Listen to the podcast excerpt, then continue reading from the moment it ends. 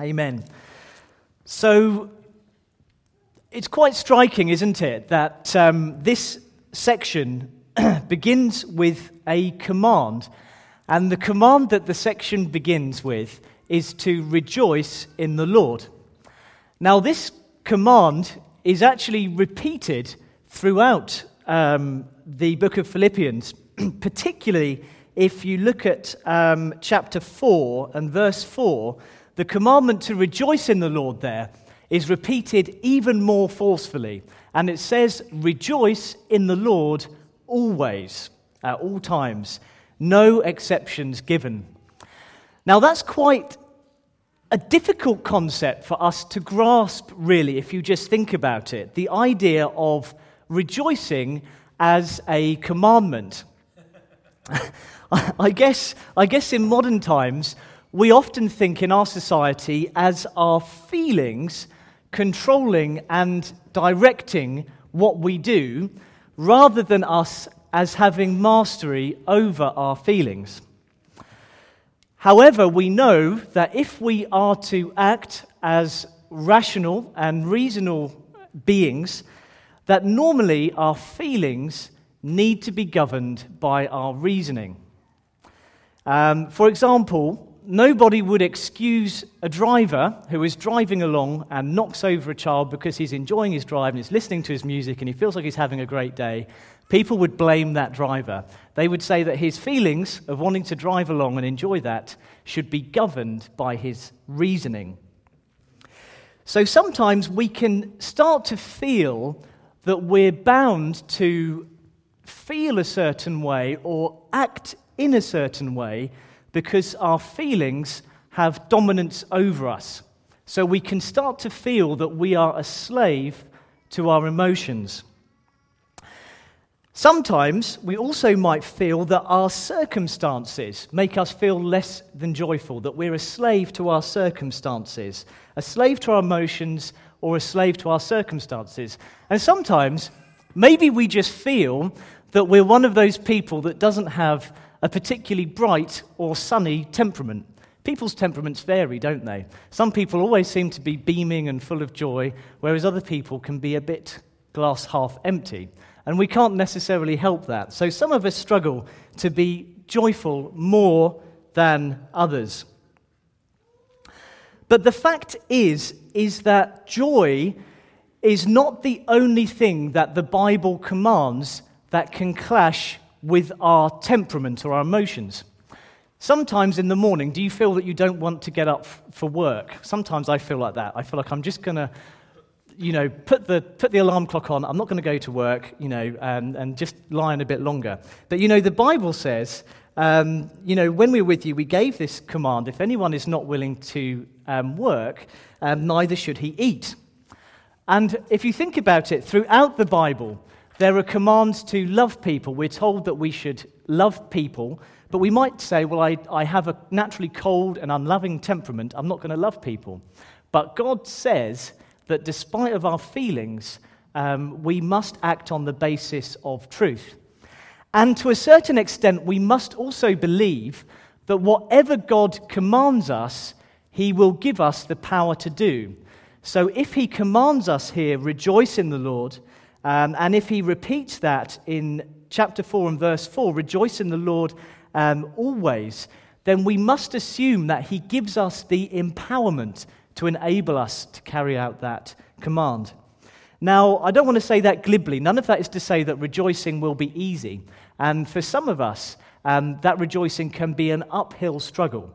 Um, but God is compassionate towards that.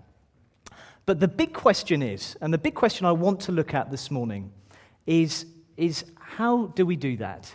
How can we rejoice? In the midst of circumstances which are, are falling in on us, and when we have a temperament maybe which isn't the most joyful, how can we rejoice in the midst of that? So, what I want to talk to you about is just to give you a little bit of background about this um, passage, about what's going on here. Um, first of all, um, we know what was happening here was that um, there were a group of legalistic uh, teachers um, in Philippi. There were a group of legalistic teachers who were telling people that in order to be right with God, they needed to find their source of joy in their status as Jews and in their status as fulfilling all of the laws of God. Um, we know that um, they encouraged, um, they, they didn't explicitly deny Christ, but they encouraged people to rely on their members of the Jewish community as, as the foundation of their joy. Their joy was based very much on their ethnic and their, their standing by birth. But in typical fashion, we see what Paul does here is he doesn't mince his words, does he? He doesn't mince his words. I like that about Paul. He can be quite blunt, can't he? And direct sometimes. So he describes, first of all, doesn't he? He describes in verse 2, he describes these teachers as dogs. And dogs was something you didn't want to be described as if you were a Jew at the time, because a dog was an unclean animal. And it really suggests that these teachers were unclean in their thoughts and they were unclean in their um, actions as well. And then it, he calls them evil workers.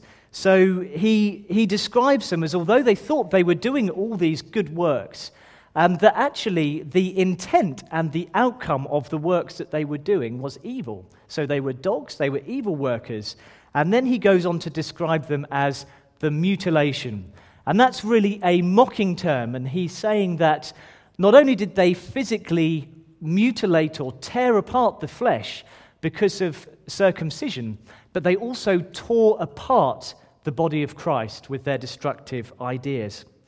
But Paul goes on in the next few verses and he describes some of the things that Christians can rejoice in, that true Christians can rejoice in. And first of all, he talks in verse 3, he says that true Christians are the circumcision. They are the circumcision. So true Christians enjoy a spiritual circumcision, a cutting away of the dominance of the sinful nature over their lives. So, on the verse above me, it says, For he who is a Jew is not one outwardly, nor is circumcision that which is outward in the flesh, but he is a Jew who is one inwardly. And circumcision is that of the heart, in the spirit, not in the letter, whose praise is from God and not from men. So, the first fact that these true Christians could rejoice in is a spiritual circumcision. But then he goes on to say that they worship God in the Spirit. So, the Judaizers, they relied excessively on worship practices that were about external forms. Um, and do you remember Jesus? Do you remember that Jesus encountered a woman? A woman came to Jesus and uh, she said to Jesus, Look, Jesus, where should we worship? Because the Samaritans say that we should worship over here, and the Jews say that we should worship here. And what does Jesus say to her? He says, The hour is coming, and now is, when the true worshippers will worship the Father in spirit and in truth. For the Father is seeking such to worship him. God is spirit, and those who worship him must worship in spirit and in truth. So, part of the ground of their rejoicing was that they could access God at any time, that they didn't need to rely on going through elaborate rituals or forms, but they could come into the very presence of God at any time. And that's a huge thing to rejoice in. You know, whatever you're going through in your life, and however you know you feel that things are overwhelming, you can immediately um, bring yourself into the very throne room of God. You can come into His presence and you can enjoy His love and His peace at any time. And that is something very precious we have as Christians, something to rejoice in, that we, we worship God in the Spirit. It says in the book of Hebrews that therefore, having boldness, brethren, to enter the holiest by the blood of Jesus. So we rejoice in the fact that we have boldness to enter the holiest by the blood of Jesus. So we rejoice in the fact that we've got a spiritual circumcision, that we worship God um, in the Spirit. And finally, he says here, by way of introduction, that they have no confidence in the flesh. Everything that they rejoiced in, these teachers, was a fleshly confidence, a fleshly confidence by their spiritual performance. They had this feverish activity, these feverish good works, um, because they thought that by that they could obtain righteousness and they could obtain holiness. Um, but Paul says um, in Colossians, he says that all those things are futile. They have an appearance of wisdom in self imposed religion, false humility, and neglect of the body, but they are of no value against the indulgence of the flesh.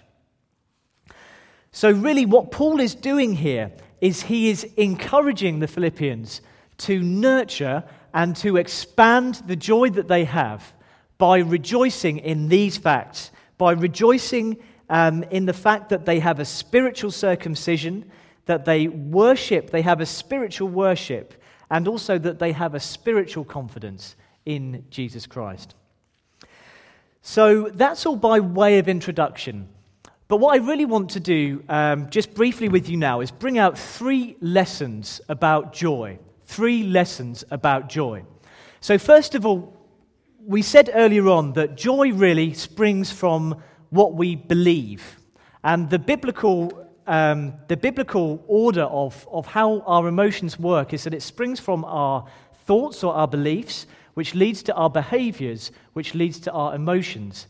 And it says in the book of Proverbs that as a man thinks in his heart, so is he.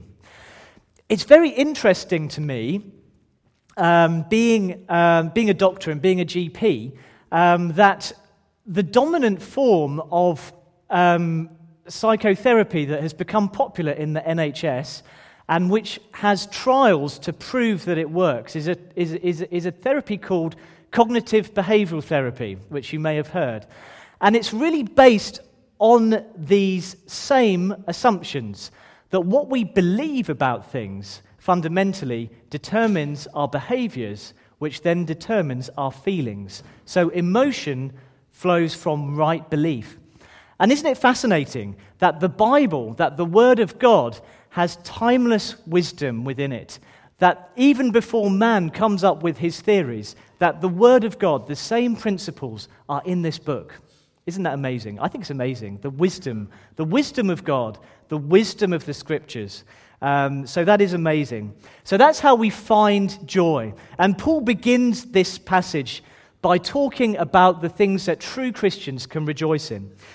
But I want to go on now just to talk to you briefly about these three lessons about joy. So you can write them down. Uh, get your pens and your papers, write them down. There's three, lis- three lessons here. We're going to get into them now. Three lessons about joy. Lesson number one real joy, real joy does not rest on the privileges of our background. Real joy does not rest on the privileges of our background. So, Paul had a Jewish pedigree here that many of the Judaizers would be green with envy over. He, um, he uh, says here, the first thing he says is, he was circumcised on the eighth day. So he had received this important marker of Jewish identity as a baby when he was only eight.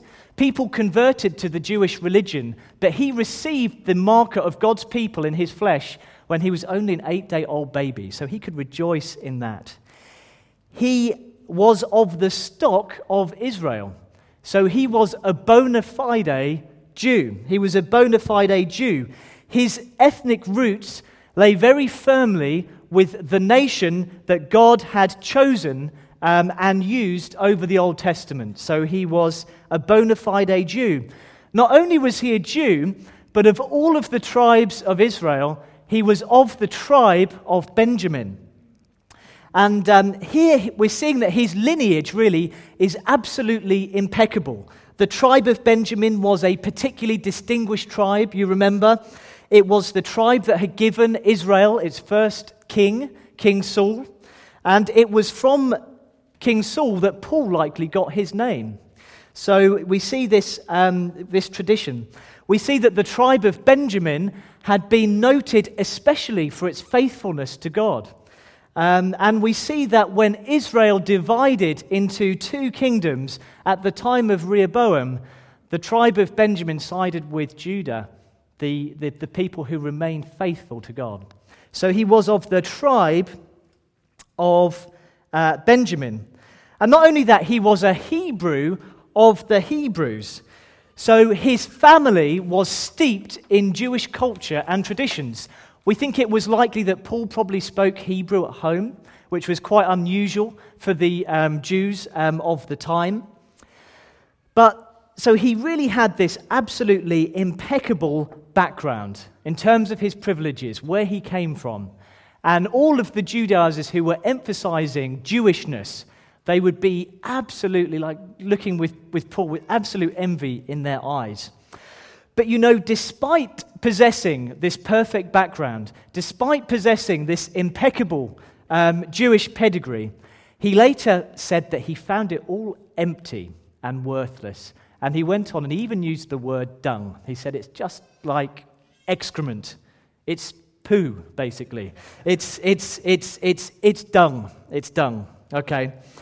But what's the lesson for us here? We're not Paul, are we? We're not Pharisees, hopefully. Um, but, but, you know, we might feel, there's quite a few people in this church who come from a church background, and we might feel that we have an impeccable spiritual pedigree. Sometimes I think I've got an impeccable spiritual pedigree. Perhaps our grandparents or our parents were known to be mighty men and women of God. Perhaps they prayed ceaselessly for us and with great fervor. Perhaps their wise words of spiritual insight are still ringing in our ears. Perhaps we had the privilege of growing up in a home where the Bible was honored and the name of Jesus was, um, was uh, honored and, and blessed. And perhaps we feel that we're the member of a spiritual elite because we're a member of this church. Do you feel like that? I hope you don't. but whatever the case, whatever the case, what Paul is saying here is that none of these things can be the foundation of our rejoicing. None of these things, none of these privileges of our background, they're not the foundation of our rejoicing. Amen. But the second lesson is this not only is it, is it not the privileges of our background, but real joy does not depend on our spiritual achievements. It doesn't depend on our spiritual achievements. So if our heredity and our background uh, provide a flimsy basis for real joy, then maybe it is our spiritual achievements. And Paul outlines, he goes on to outline his rather impressive list of spiritual achievements. He says in verse 5, again, he says, concerning the law, a Pharisee. He'd been in the very strictest of the strict Jewish sects, and he'd been scrupulous in ensuring that he obeyed every law in minute detail. He had an education in Judaism which was second to none. He'd been educated at the feet of Gamaliel, who was one of the foremost teachers of that time. But not only was he devout in his practice, not only did he know his stuff as a Jew, but it says that in verse uh, 6 that concerning zeal he persecuted the church. So not only was he knowledgeable, but he was also totally sincere, 100% dedicated to the things that he had learned. He was willing to put his money where his mouth was. Unfortunately for the Christians, that re- resulted in his brutal persecution of them. So, concerning zeal, persecuting the church. But also in verse 6, it goes on to say, concerning the righteousness which is in the law, blameless. Righteousness for the observant Pharisee was a matter of fulfilling certain external duties. As long as you ticked all the boxes on the rule book of all the external things you were meant to do, you could actually obtain that standard of righteousness. Um, which in a way was quite nice, I guess. It's quite, quite, if you avoided certain outward visible sins, you could get to a point quite easily where you could say, I am now righteous. I am now right with God. And from that external point of view, Paul could say that he was blameless. Paul could say that he was righteous. He had fulfilled those external demands of the law. But the thing is, God Himself stamped a guilty verdict over all of Paul's efforts, and He stamps a guilty verdict over all our efforts to please Him by merely fulfilling external rules. Because what God's looking for is a holiness of the heart, a holiness of the heart, a deeper holiness. Do you remember that Jesus said in Matthew 5, He said, You've heard that it was said to those of old, You shall not murder, and whoever murders will be in danger of the judgment. But I say to you, whoever is angry with his brother without cause shall be in danger of the judgment. So God was looking for a deeper holiness, a deeper righteousness. So, what, what is the re- relevance of this? What is the relevance of, of this, you know, well, the relevance of it is, is that we too, we trust in our imagined spiritual accomplishments. We do the same thing. I do the same thing. You do the same thing. We live in an evangelical subculture which has certain external things that we're meant to avoid doing. It wouldn't be great if, you know, you saw me on the Prince of Wales Road on a Saturday night rolling around drunk. You probably wouldn't think that was really acceptable within terms of evangelical subculture, and indeed it wouldn't be. Um, you know, we don't gamble, we don't engage in, you know, blatant sexual immorality, hopefully. Um, but the thing is, what we start to do as evangelicals, as Christians, is we start to build our success on our avoidance of all of these external things. And we go down the list and we tick the box. And actually, it makes us happy for a while. It makes us happy for a while. We think, oh, great, you know, I'm doing really well. I'm, I'm a really good evangelical Christian. You know, if you had to do a film about, you know, an ideal evangelical Christian, maybe it would be me, you know. But, but the thing is, the thing is, the thing is, it gives us, it gives us that apparent success gives us a fleeting sense of joy for a while. And what happens is it all comes tumbling down. It comes tumbling down with a crushing realization that actually we're failures on the inside where it really matters. We're failures on the inside, aren't we, where it really matters. Um, Jesus said again, didn't he? He said, Woe to you, scribes and Pharisees, hypocrites! You're like whitewashed tombs, which indeed appear beautiful outwardly, but inside are full of dead men's bones and all uncleanness. So perhaps we, another thing we can pride ourselves on is our knowledge of the Bible um, and Christian doctrine. And sometimes that becomes our source of joy.